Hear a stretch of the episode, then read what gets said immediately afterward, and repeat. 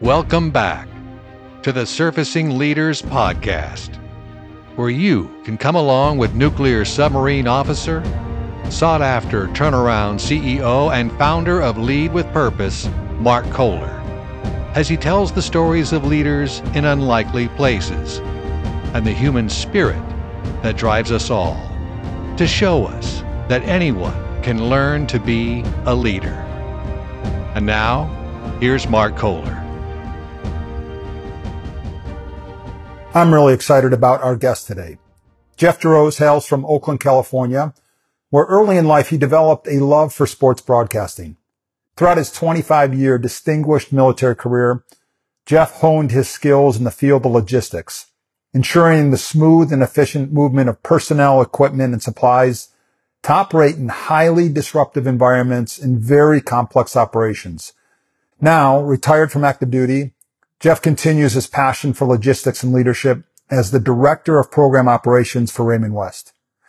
Jeff's been married to his wife Bernadette for over 30 years, and they have three children who are triplets.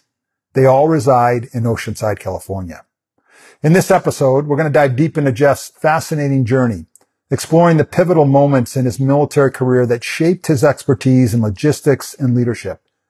We'll also uncover valuable insights and lessons he's learned along the way and offer practical advice for all leaders. So, Jeff, welcome to Surfacing Leaders. Excited to have you here.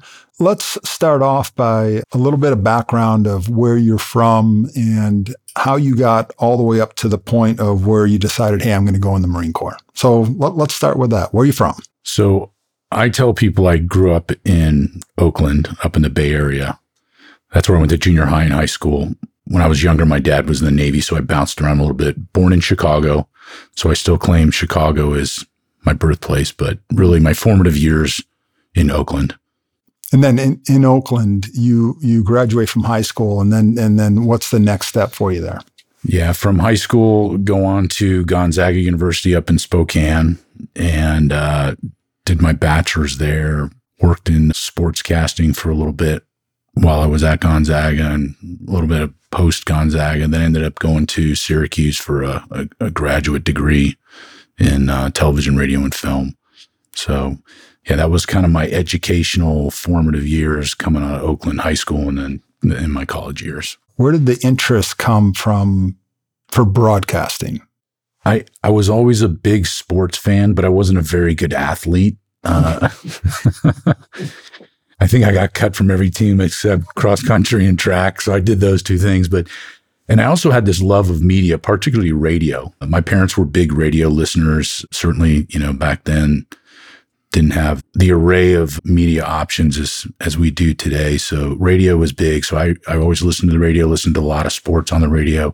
And I don't know how I got into that, but I did. And I started playing around with the technology in high school and got into calling play by play for all kinds of games. And then that just carried over. And then when I went to Gonzaga, they had such a great opportunity for me to do that and get a broadcasting and journalism degree. Oh, wow. And so that was sort of the natural follow on experience coming out of high school. And, and that led me to get the opportunities, you know, working in minor league baseball, doing baseball play by play, basketball play by play.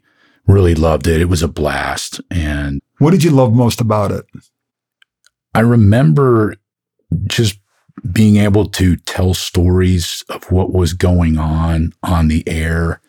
And because my mom was always listening to the radio in the car, at home, in the kitchen, right. I would always envision okay, there's somebody out here that's listening to the radio, just like my mom would listen to the radio, and making that connection, knowing, you know, again, having some kind of a purpose to, hey, somebody's interested in this, somebody's oh, awesome. getting their entertainment out of this and trying to make that connection and just, and then the connection with sports and meeting people and following the games when, when I, you know, those are my younger days. So that was just, it was a blast. I had a great time doing it. Oh, that's awesome. So you come back from Syracuse, come back to Oakland, and then what's the next step for you?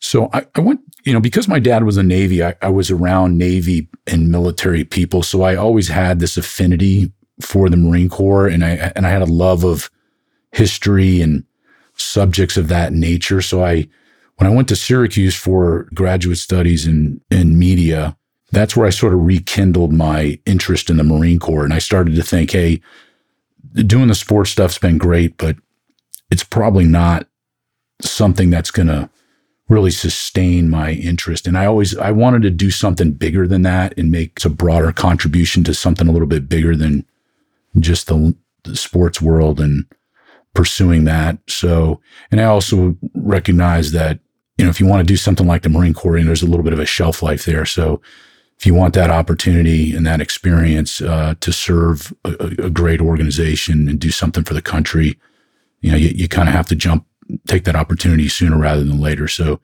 that just resparked my interest in in serving in the military. Yeah, interesting. Where do you think that? Where do you think that love came for wanting to lead people?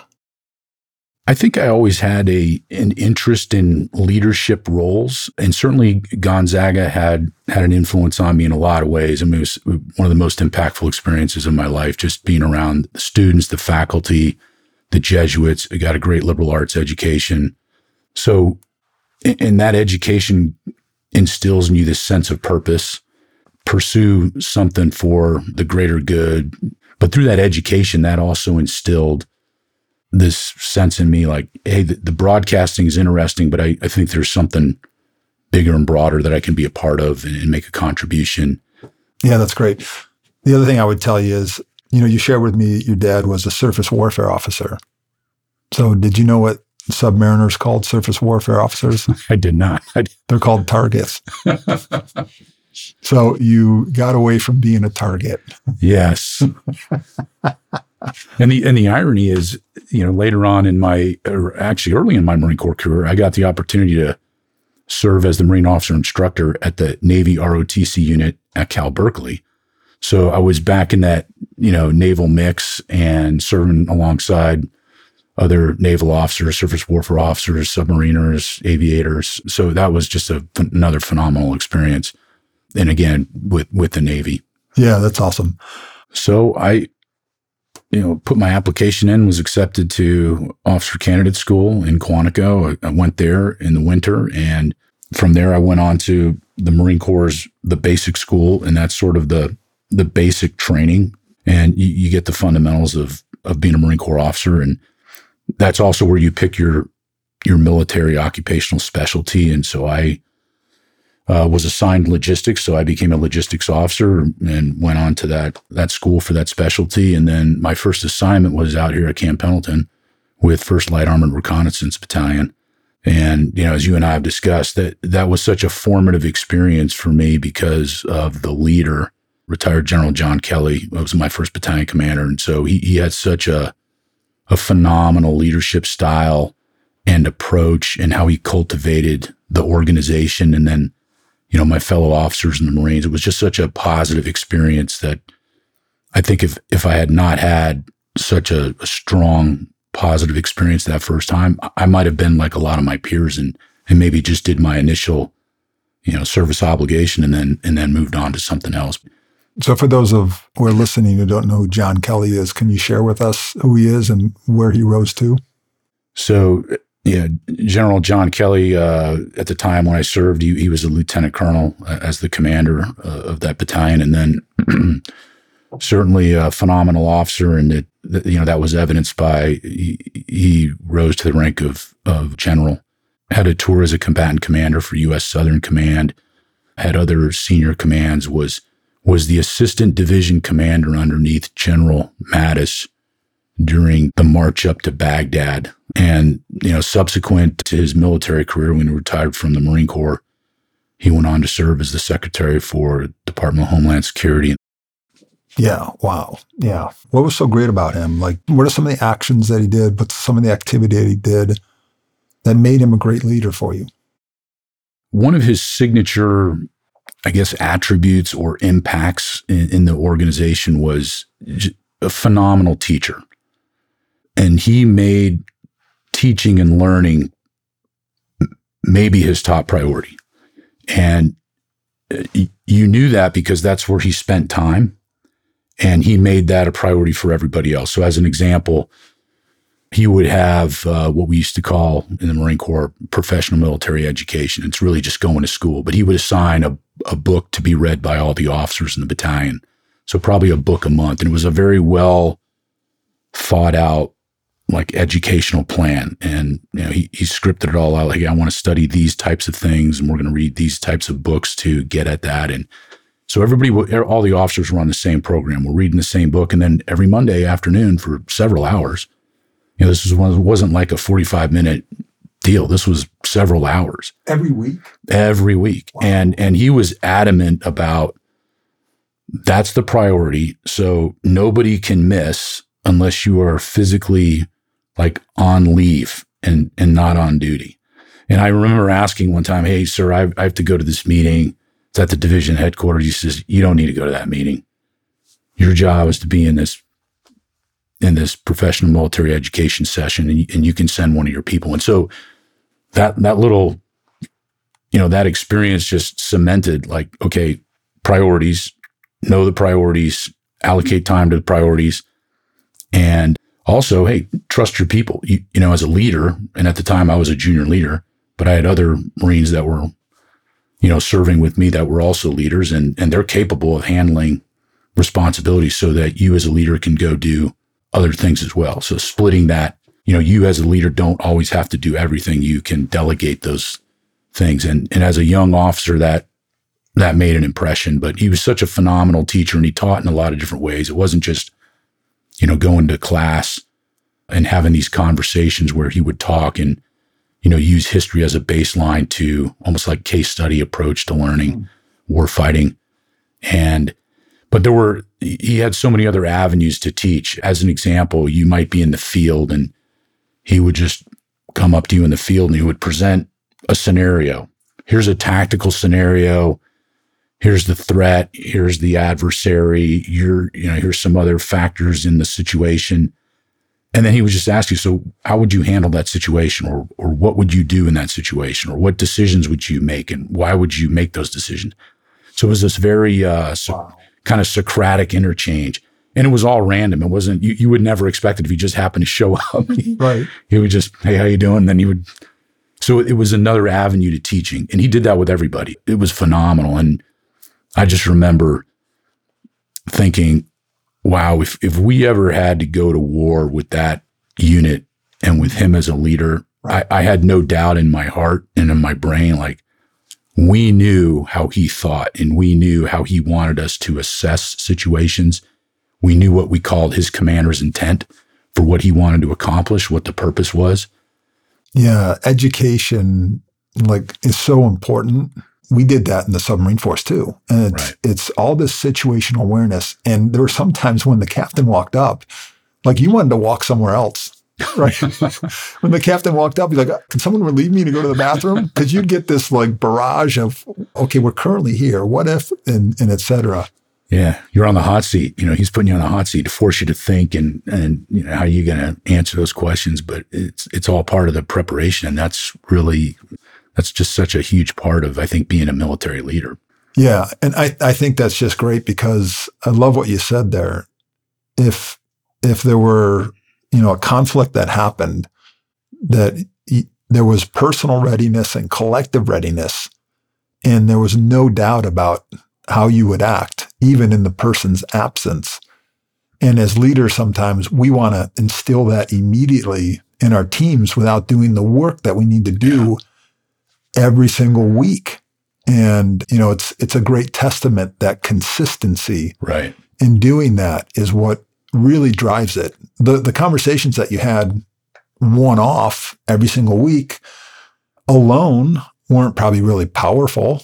It's the collective of all of them, right? Probably that that really got that readiness. Yeah, absolutely. I mean, there were there were certain Mondays you're like, okay, here we go again, you know, and it's you're kind of in the grind, but you know, it's it's the law of accumulation. You know, you just keep accumulating experiences, and and then there's some kind of exponential or compound effect to that.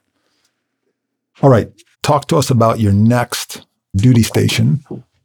When I left First Light Armored Reconnaissance Battalion, I didn't deploy when I was in that organization. So I was really interested in, you know, going somewhere else in the Marine Corps. I had such a positive first experience. So I, I stuck around and I got an opportunity to serve with the 31st Marine Expeditionary Unit in Okinawa.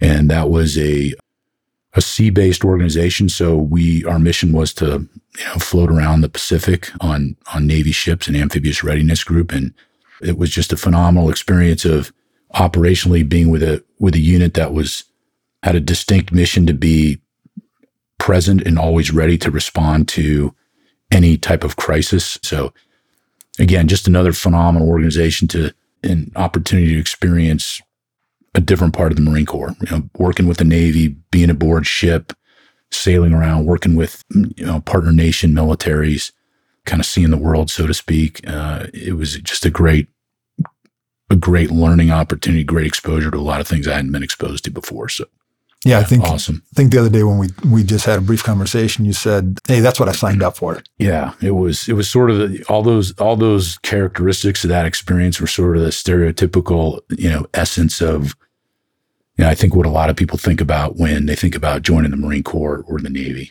Great. So finish that and then take us through to your next duty station.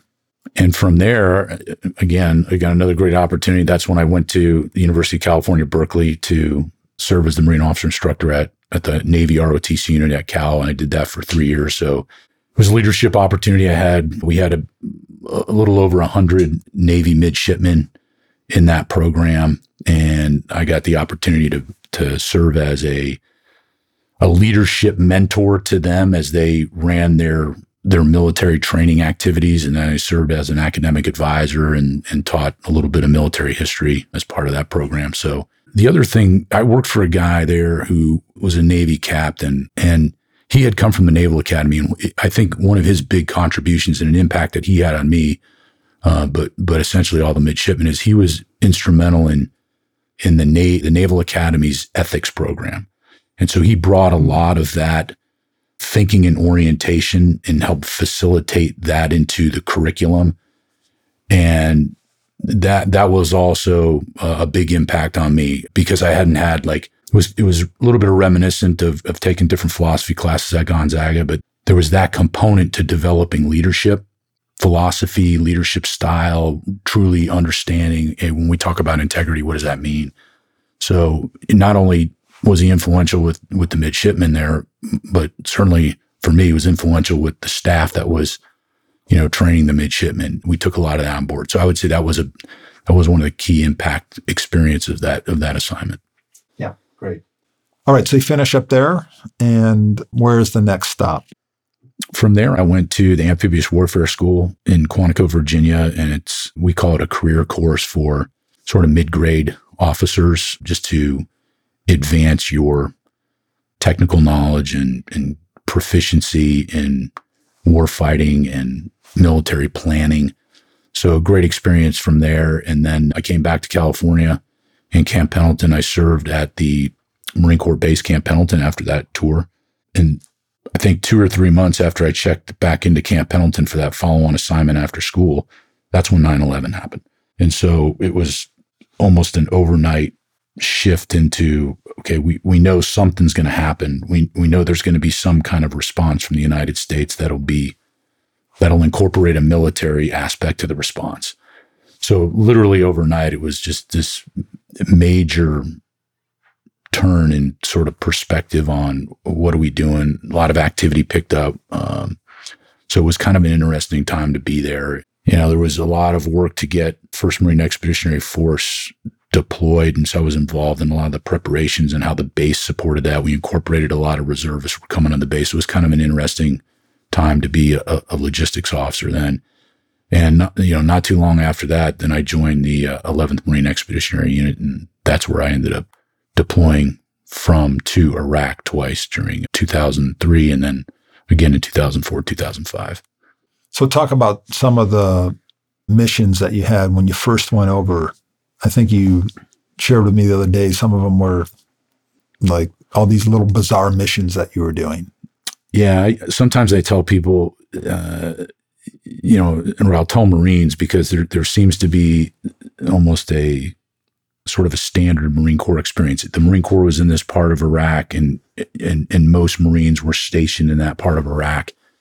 Uh, but the first time I went over there for you know the invasion of Iraq with the 11th Marine Expeditionary Unit, we were just a small staff of maybe 100 people.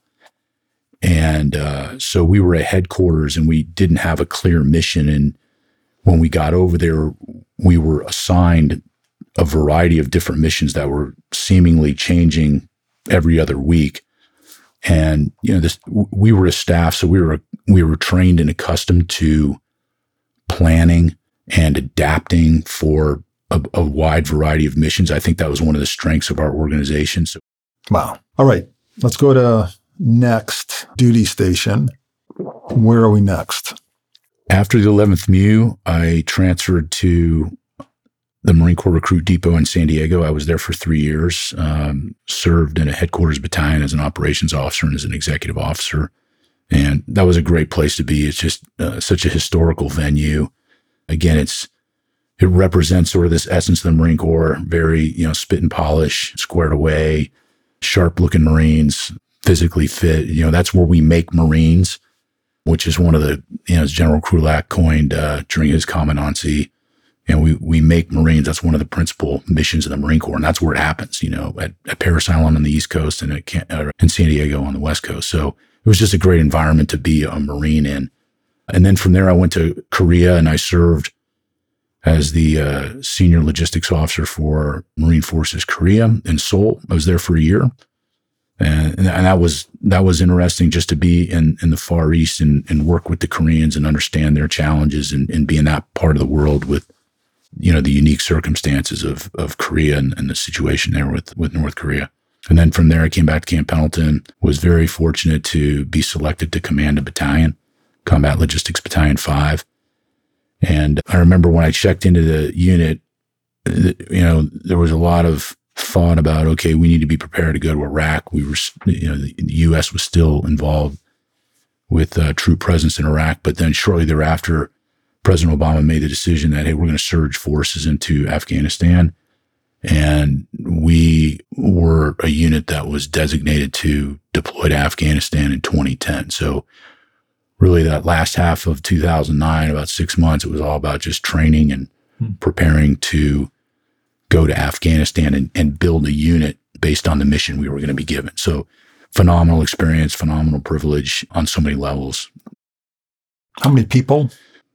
I want to say uh, sort of the base organization was a little over 300 but we nearly doubled in size, probably more than doubled in size over to, you know, a little bit, a little bit more than 700 because of the mission that we were going to be assigned supporting logistically, you know, a number of units in a, in a, in the southern portion of Helmand province out in, uh, in the western region of Afghanistan. Let's dive into that a little bit. So in six months, you go from 300 people to doubling and you have others coming from all different areas, different cultures of the Marine Corps, reservists, and you're trying to assimilate them in. You know, one of the famous business sayings is you can only grow as fast as you have great people. You doubled in size in in six months, and then you weren't doubling the manufacturing output of the of the plant. You're going to a place where people could potentially die. So, what are some of the things that you did to facilitate that and help that melding come together?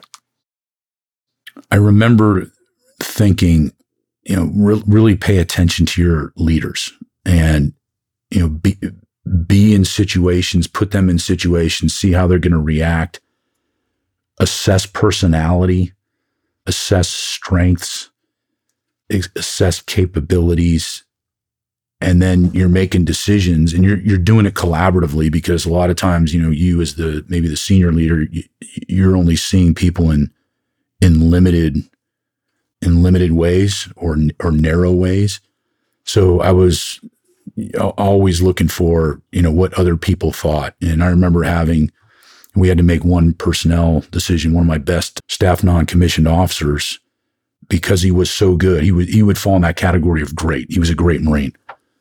And because of that, he was highly sought after. And but we had some challenges with other leaders and always had, you know, in the Marine Corps, you have an officer and you have a staff non-commissioned officer, and, the, and they form a leadership team of an organization of any size. That's just sort of the, the model.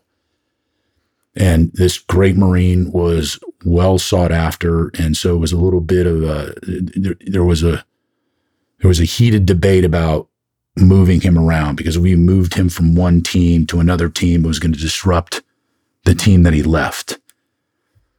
But you're making those decisions based on okay, what what do we you know what's the significance of the mission? What's his role? How do we fit? I need to he he's great, and I and I have a weaker leader and I need to pair him with the weaker leader because the weaker leader's already got the organization. I, I wasn't going to remove that leader. That leader was going to remain in their in their position. But how do I shore that leader up? How do I how do I partner that leader so I can enable them to be effective, enable them to be successful? And then if you have a gap, now okay, we have to mitigate that. How, how do we do that? So there were, that was just one anecdote of, of so many of those kinds of leadership decisions. But I was very focused on get get the leadership pairings right because that's who's going to affect you know that team and um, you, you need to set them up for success you need to enable them and a lot of that's training a lot of that's mentorship but i was really adamant about you know getting that right so we spent an inordinate amount of time on that my executive officer my senior enlisted advisor, the sergeant major, we we focused on that. I just remember that was like a dominant, almost daily, right. uh, daily thing we we talked about and, and assessed whenever we were training. And we made a lot of moves. You know, we were constantly shifting, even in even in Afghanistan as things evolved. You know, I had to look at potentially relieving somebody and, and firing them for performance. So we had a lot of di- a lot of discussion about okay, what's the risk if we do that? We're in, you know, highly volatile position. And what are the third and fourth order effects of that? When, when's the timing? When do we do it? So those were just dominant topics all the time. Yeah, it's great. All right. Next stop for you is.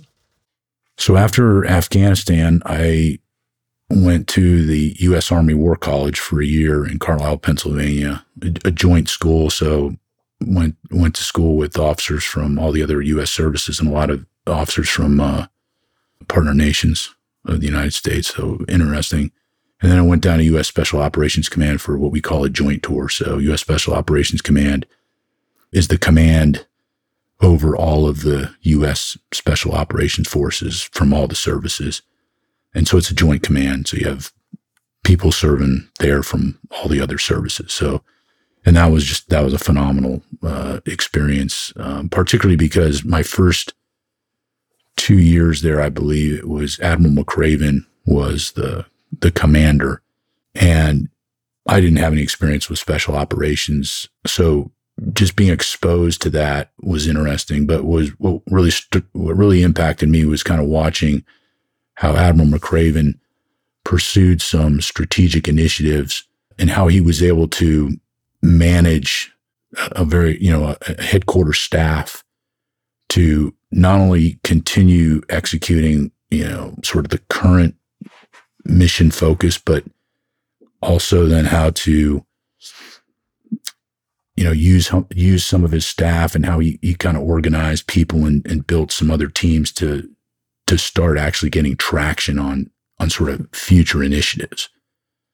So that that ex- watching how that unfolded, um, I wasn't really in the middle of that, but watching from afar was was a really interesting experience. And you know how how do senior leaders kind of start to shift the direction of the organization? What did you learn from being around the McRaven? From a personality standpoint, he he was I, I, believe he was the commander of the Joint Special Operations Command when when the United States was able to take down Osama bin Laden. So he, he had this reputation, you know, that was that was part of his record.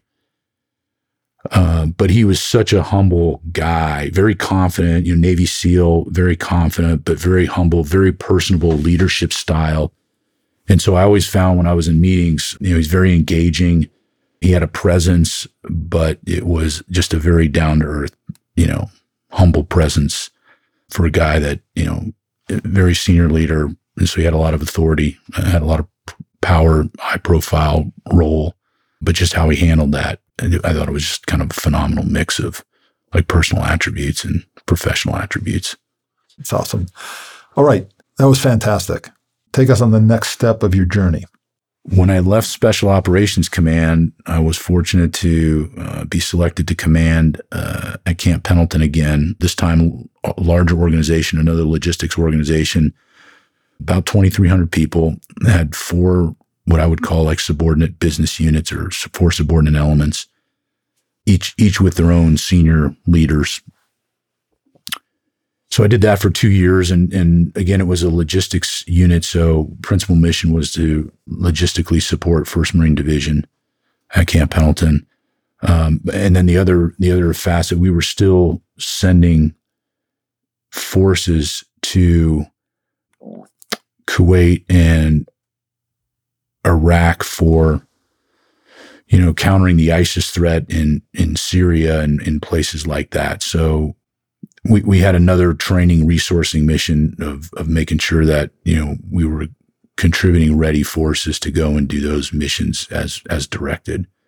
So I did that for two years, and then from there I went on, kind of moved up to the larger logistics organization at Camp Pendleton, the First Marine Logistics Group, which is about 8,000 Marines and sailors, and served as the chief of staff there, which is kind of like the second in command to the to the senior leader, but really having a principal focus on coordinating the staff that enables the senior leader to make decisions and also coordinating the staff that supported all the subordinate units with um, various support, personnel support, supply support, operational support, you know, kind of organizing the, the, the larger organization to, to meet its commitments. So it was, it was a, a different type of a leadership role, not as, not as directive, much more a facilitator to other leaders who had staff functions. So it was an interesting shift in, you know, leadership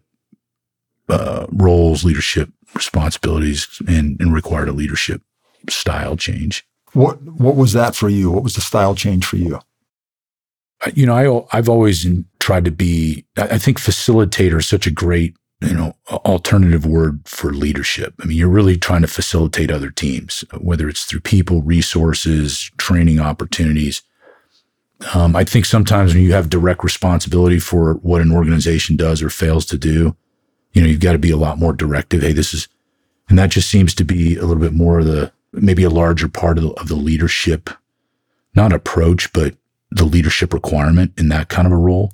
Whereas, you know, when I was the chief of staff, I found it to be far more collaborative and f- the emphasis was more on facilitating. Hey, what, what do you need in terms of being the senior communications officer or the senior personnel people officer, either to pull a policy together, get people to comply, and then you're trying to cohese that or integrate that staff of these disparate functions to go, okay, what, what does the senior leader need to know to make informed decisions? How do we help inform the senior decision or the, the senior leader? And then once decisions are made, you know, our job as a staff is to implement the decisions. You know, you, you write policies, you write plans.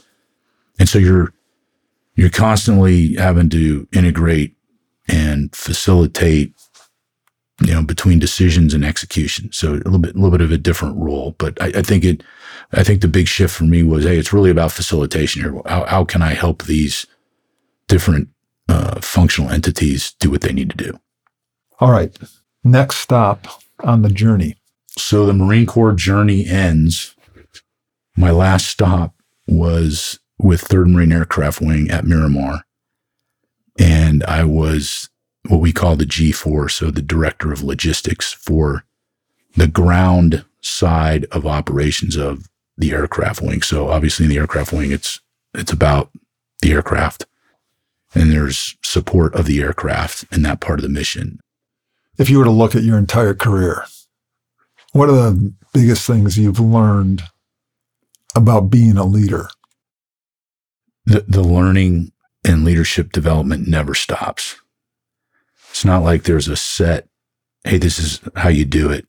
It's constant learning, constant evolution. You know, so whether you call it being a student of leadership, you're just constantly evolving and it's, it's just a nonstop, continuous developmental process. And you, and you do it different ways at different times. So a lot of times it's watching other leaders.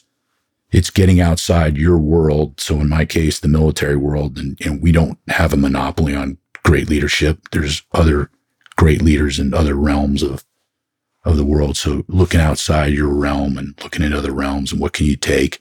That's part of the learning. You got to be a, I believe you have to be a voracious reader. I mean, General Mattis talked about, and I can't recall the exact quote, but it's something along the lines like if you haven't read, you know, a thousand books, then you're like illiterate. You know, if you want a 2,500 year old mind, you can get that. You just have to read a lot of books you have to listen to a lot of other leaders talk about leadership. And that all just, like you said, it just kind of accumulates over time. And I think it just goes into some brew. So, you know, leadership is leadership development is nonstop learning. For a person who has a new leadership team or has some people in a new position in leadership, what do you think is the best way for a leader to teach leadership? I've wrestled with that and experimented with that, you know, throughout my entire career. You kind of watch other effective leaders and, and how they impart that. Examples, setting the example is immense and it, it may be the most potent um, because people are always watching. You don't know what they're watching for, but they're always watching. You know, body language, tone of voice, what type of decisions, how do you how do you make the decision? How do you run a meeting? how do you communicate in oral form, written form? And so you're always being watched. Uh, so I think the example is really, really powerful. And, you know, I think there's an emphasis, you know, maybe in the commercial world, you know, from what I've seen and read, like there, there seems to be like, we got to have a formal leadership development program. Oh, that's great. We always share with leaders and we ask them a question when we start working with them. What day of the week are people most watching you in your leadership role? Typically, we get answers back. Oh, it Monday? Maybe it's Friday. Right. and the answer is every day of the week. Right. So when you're at work, they're watching you. On Friday night, if you run run into them into uh, out at a bar or you're at a, a restaurant, if you're at a movie theater on Saturday together, you're being watched all the time. Yeah, 24 7. 24 7. When you think about your love of broadcasting, how do you think that helped you in the Marine Corps? And what I've learned over time is like that the communication aspect in leadership is really interpersonal. But certainly, you know, observation skills observing. So watching a game and then describing that and trying to do that in a entertaining way, trying to do it in a concise way. I, I think those are helpful attributes for a leader.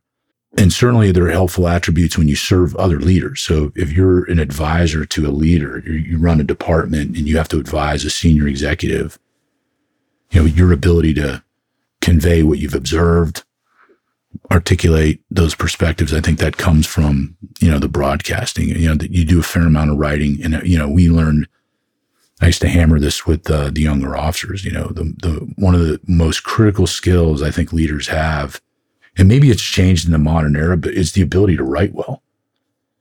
And there's a great book I read recently called Brevity, mm. and it just talks about, you know, how do you, how do leaders how can leaders improve their communications, whether it's speaking, writing an email, putting out a newsletter. It's an awesome book, but it really emphasizes that writing's such a big part of communication, whether you're texting, social media post, how to do that effectively. And it's far more complicated now. So the writing part of broadcasting, I did a lot of writing. I think that helped.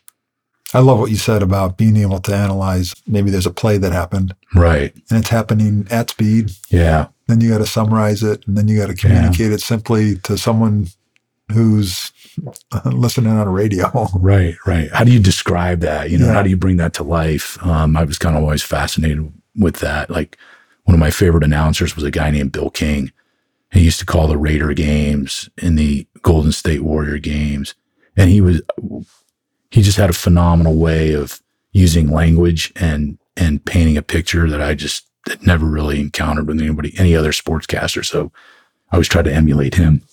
Yeah. I have this vision of, you know, in Iraq, you're, you're making the call. and then he's coming around the left hand side. well, you know, it's funny you, you bring that up. So I, I would spend, you know, back to communication, I would spend a lot of time like in the combat operations center. And I, I think my team started to recognize this because I would be very demanding of using precise language to describe things. Okay, well, you said they. Who's they? Was that a higher headquarters? Was it another commander? You can't just use they. You know, but and and you're you're teaching to that all the time because and even in my current role, I'm doing that. I'm like, we, we are conveying information to senior leaders. They want this information for awareness and to make decisions. It has to be precise. It has to be concise. And you're coaching to that all the time. Yeah, that's great. So share with us a failure that you had and how it changed you as a leader. You know, a lot of failures on, on so many levels. I, there's there's an anecdote and it's it's has stayed with me my entire career. Uh, I don't think I got a real. I think I failed in making a critical personnel move, and I count it as a failure because I don't think I served the Marines well with the with the decision. So I, I had a an officer that I was intensely debating internally in my head and with other was on the leadership team. Like, hey, I think we need to relieve this guy. And here's why. But there were factors that also argued against that. And so ultimately, for a variety of reasons, I decided not to relieve that person. And, and I regret that. And I think it was a bad decision, a poor decision, because the Marines deserved better. They deserved a better leader. What'd you learn from it? You know, I, I learned that you got to have clear priorities about, you know, what's what's the most important thing. So in that case, you know, there was like tactical competency, which was there, but does that outweigh, you know, the culture uh, that's created by the leader? What's a leadership skill that you used in the Marine Corps day in and day out that you feel always made a difference? I, I don't know if it was a skill as maybe maybe as much of it. Well, maybe it's a skill, but also an attribute. I don't know if I would call it a skill. I strove to always be collaborative. I wasn't the smartest guy in the room. Didn't want to be the smartest guy in the room. So you, you try to remind yourself, like, hey, there's a smart, there's a lot of smart people. Nobody's got a monopoly on good idea. And so you're you're trying to look around, like who, who's got an idea, who can contribute to this discussion, who can inform the decision. And so I, I strove to always be as collaborative as the situation allowed for. You know, empathy gets gets a lot of coverage now. I, I think I don't know if it's a skill or an attribute. I, I think you can cultivate it either way. And just becoming more mindful of that as I got more senior I think when you get older and more experienced and, and you focus on that, maybe you cultivate that a little bit more. Um, but you also have to remember, you know, you can be empathic up to a point, but at certain times you're like, okay, well, can't solve every every problem. You know, we we can understand, but you got to you got to get to a point of decision. So balancing that. So again, whether it's a skill or an attribute, I I became more mindful of the significance of that as I as I got older and more more senior. So, what's one thing that someone could do who's listening right now?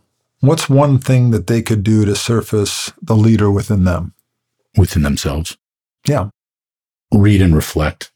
You know, you're always learning, you're always refining your philosophy, your style, your approach. So continuing to, whether you're listening to a podcast, you're reading a book, or you're talking to, you know, going to a, a professional, you know, gathering, you're, you're picking up stuff, you're thinking about leadership. So you got to reflect on it. R&R, love it. So currently, tell us about the um, challenge that you have right now and the new opportunity and tell us how it's going. Yeah, a great challenge at Raymond West. which is in the material handling business. And, you know, I'm on a team right now that is supporting Amazon. So a very professional client with, you know, high expectations. And that moves at, you know, speed of light. So difficult to keep up with. And, you know, Raymond West took on this business and a significant challenge for them to kind of organize themselves and scale to meet to meet the demand both in terms of volume of work and you know speed of execution and the and being able to manage the complexity of the work. Uh, so you know i'm i'm in the middle of you know trying to help improve you know the organizational structure and, and the processes to you know meet meet those to meet those demands. You know we, we've got to be efficient we've got to be fast we've got to be responsive we've got to be super competent so Heidi just ordered a dog bowl yesterday. so Jeff, if it doesn't come, I'm going to blame it on I'm going to blame it on you. Okay. I would expect it there to be be there on your porch when you get home tonight. That's what I'm understanding is the customer promise of Amazon. on a on a serious note, I know you've only been there 30 days, but how do you think all of your experiences in the military are going to translate to help you be successful at your new opportunity? I think the experiences of of building a team are, are going to be you know critical. L- looking at who you have on the team, assessing skill, strengths. Hey, do you want to do this job? Like we, we have a gal right now, and she's super competent, and and she got thrust into a role that she probably maybe doesn't necessarily prefer in comparison to another role, but she's doing the job. So again, it's assessing, hey, who, who do we have? what's the mission require? How do we go about getting the right people in the right positions so that we can optimize their their strengths? The challenge here is, you know, like in the Marine Corps, you have time to kind of work up and prepare because you know, hey, we're on the schedule. We've got six months, seven months, whatever it is. Here, you're just thrust into the middle of the operation and you're you're working in the business trying to solve the day's problem and, and then you're trying to back to that point hey how do we carve out time to kind of pursue some of these strategic changes that kind of reorient us so that we can we can continue to grow we can continue to sustain? And so I, I think just dealing with those i think the military prepares you to deal with challenges like that. And so I'm constantly using, you know, previous mental models, which is dangerous to some extent because I think, you know, I just read an article one of my mentors gave me uh, before I started the role. And, uh, you know, one of the takeaways was, you know, leaders that go into a new situation will just almost subconsciously default to their previous experiences. And they're looking for that mental model. Like, hey, how did I solve a similar type thing? But the challenge is, okay, can you get out of that and, and take a, a totally unique, perspective that's not anchored to your past because maybe if you're looking through past lens you you might you might read this situation wrong. And i think that's kind of a tough you know psychic thing to to do. That was gold what you just said. Because that's why how humans are built. We're built yeah, to recognize exactly. patterns. Yeah. and i find myself doing it all the time like oh i've you know what's in my past experience? And then when i reread the article i was like yeah i got to be cognizant of maybe it just it's okay to say I don't know I don't have I don't have a mental model for that. How, how are we going to approach it? Yeah. So I thought what was interesting was how we were connected and and the story of that that you know Vince connected us as you're making the transition. We're running fast attack leadership boot camp. You and I have an initial conversation. Yeah. I share with you the journey that I had making the transition right. and how it's really helped me and, and how all those skills are transferable. You decide, hey, I'm going to come to the boot camp. Yeah. Right. You're at the boot camp. It's fantastic having you there. My wife Heidi is there. And then what happens? You're in your mind going like, I know these people from somewhere, right? right? And so take the rest of the story here. Yeah, I remember I remember seeing Heidi there and thinking, I've seen her somewhere. And then I don't know how many minutes it took me to rack my brain to figure out, okay, where, where. And then you know, I recollected, oh, those are the people that sit in front of me at church. Two rows. That's where I've seen that guy before. I guess we have. and I think it took me a half a day to figure that out. And I was probably thinking on it pretty hard. I yeah, we have been great Christians to turn around and at least say hi to you. well, you did. I just couldn't put okay, different context. I see the same people in different Right. contexts. You know, so that's you know bizarre how the brain works like that. yeah, that was that was unbelievable. Yeah. and that we were brought Yeah. together has just been has been fantastic. It's Yeah. it's uh, been such a pleasure getting to know you. I want to you know thank you for your service, Bernadette's service also. One of the other things a listener should know is that Jeff and, and Bernadette they get it done right. So they were pregnant once and they had three, they had triplets. so what usually takes people 29 months to do, they got it done in nine. So, but you know, Bernadette's uh, service and and your kids' service also, as you're serving our great country, is is is very much appreciated. So, I want to thank you for spending all this time with us today. It's been fantastic. The listeners are going to get a lot out of this, and thank you, Jeff. Well, I really appreciate that, Marc, and it's been a great pleasure getting to know you. And I, I really value your experience and the mentorship you've given me, having gone that military transition journey, and that's that's a great model for me. So I appreciate that. It's been an awesome experience, kind of watching you present at boot camp, and I could relate to everything you presented. It just resonated, and I could see the effects and the value that you provide to those companies. So yeah, I'm uh, really enjoyed the conversation. I enjoy every, all of our conversations. Uh, they could go on forever. You got such a broad range of interests, and so thanks for having me on. And uh, yeah, look forward to continuing the conversation down the road.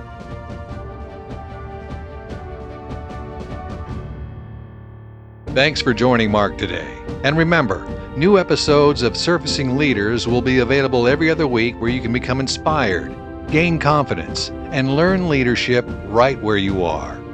Until next time, make it a great day.